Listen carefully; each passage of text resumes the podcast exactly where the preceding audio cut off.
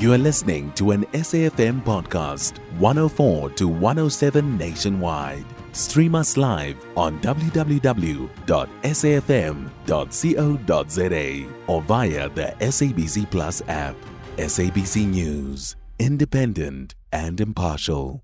The Health Minister, Dr. Joe Phaahla, says they are engaging National Treasury for additional budget to employ newly qualified doctors. Now, he was responding to the delays in the placement of graduate doctors. Phaahla says most of the affected doctors have been allocated posts but were unable to work due to lack of funding. For more on this, we join on the line by Dr. Cedric uh, Sihlang Shlangu, the General Secretary of the South African Medical Association Trade Union, SAMATU. A very good morning to you, Doctor, and welcome morning, and uh, thank you for having us.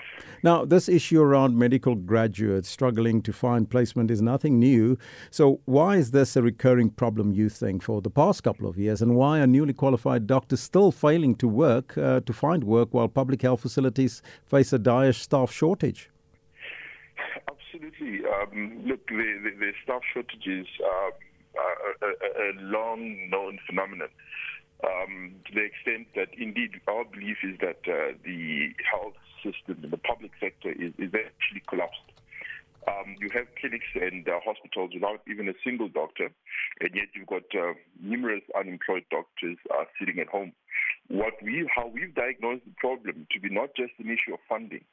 Uh, what you, what you, what you kind of realize is that the people who are meant to preside over the system and take decisions not subscribe to, to the very same public healthcare system because they've got these very fancy, tar mad you know, medical schemes and all sorts of medical schemes that uh, themselves and their families actually subscribe to. So, of course, there's no exigency about resolving this problem because when they need a problem, when their children need, uh, you know, a doctor, they seem to go to private healthcare and they get treated by uh, sophisticated specialists, you know, pediatricians. So, indeed, there will be no political will to urgently address this problem because the political uh, heads themselves don't even have to rely on the public health care system. So it's very unfortunate. And yet, indeed, time and again, they'll to this idea that uh, there's just not enough money. But where are they going for health care the private sector? Yes, the problem. The health minister has cited budget constraints as the main problem and the 7.5 salary increase.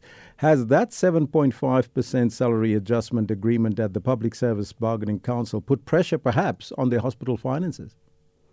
Look, a government must be able to prioritize, right? We, we do accept that there are tight uh, you know, uh, it, it, we're under a very tight, uh, you know, economic state of affairs. That, that, that goes without saying. What we are saying is government as a whole entity, both in terms of the, uh, uh, you know, uh, budgeting council, the extended cabinet, where the president sits with the um, cabinet, and the sort of, um, we call them um, the experts, economists that's where decisions need to be taken with respect to how you reallocate the very minimum budget that you have, but prioritizing key issues such as health, which is a, a basic human right. We've seen, uh, Elvis, in the past where SAA will be bailed out. We've seen numerous other entities, uh, airport companies, South Africa, you call it uh, Eskom. We've seen multiple bailouts because in that instance, there's a political will to reallocate funds for that particular purpose. You want to tell me, Elvis, that uh, the poor and the marginalized don't deserve reallocation of funds so that their health is prioritized, so that doctors are employed to work in those clinics, uh, to work in those hospitals, so that they, the poor, are prioritized. We believe that this is an issue that simply speaks to, uh, you know, poor prioritizing and poor planning. It is the same government that embarked on training numerous, uh, you know, uh, student doctors to become medical practitioners. What was the training for? We're not training doctors to go overseas. We're not training doctors to work in the private sector. We're training doctors because of the need in the public healthcare system. Mm-hmm. Now, you requested from the departments of all the nine provincial departments and the National Department of Health to indicate what plans have been put in place to avert this occurrence. Uh, what feedback were you given in this respect? Appalling. Um, we we wrote uh, about. Uh, end of November, beginning of December last year to say, look, we are anticipating that uh, there will be a large number of doctors completing community service uh, who will then be going into the uh, medical officer grade one, that's post community service. And we wanted to know plans uh, that have been put in place by the various nine provincial departments and the National Health Department way in advance before we find ourselves in this particular situation because we we uh, expected that we may well find ourselves with a huge number of unemployed doctors.